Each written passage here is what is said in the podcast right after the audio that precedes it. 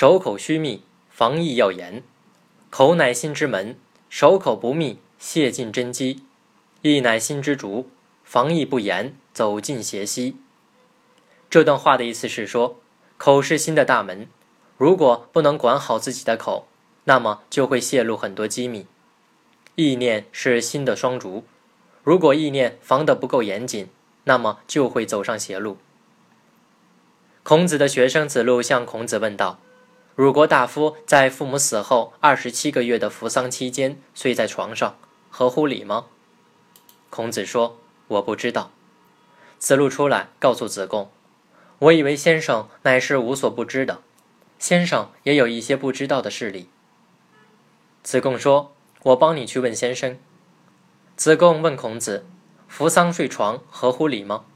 孔子说：“这不合乎礼。”子贡出来告诉子路说：“你说先生是有些事不知道吗？先生乃博学之人，你问的不对。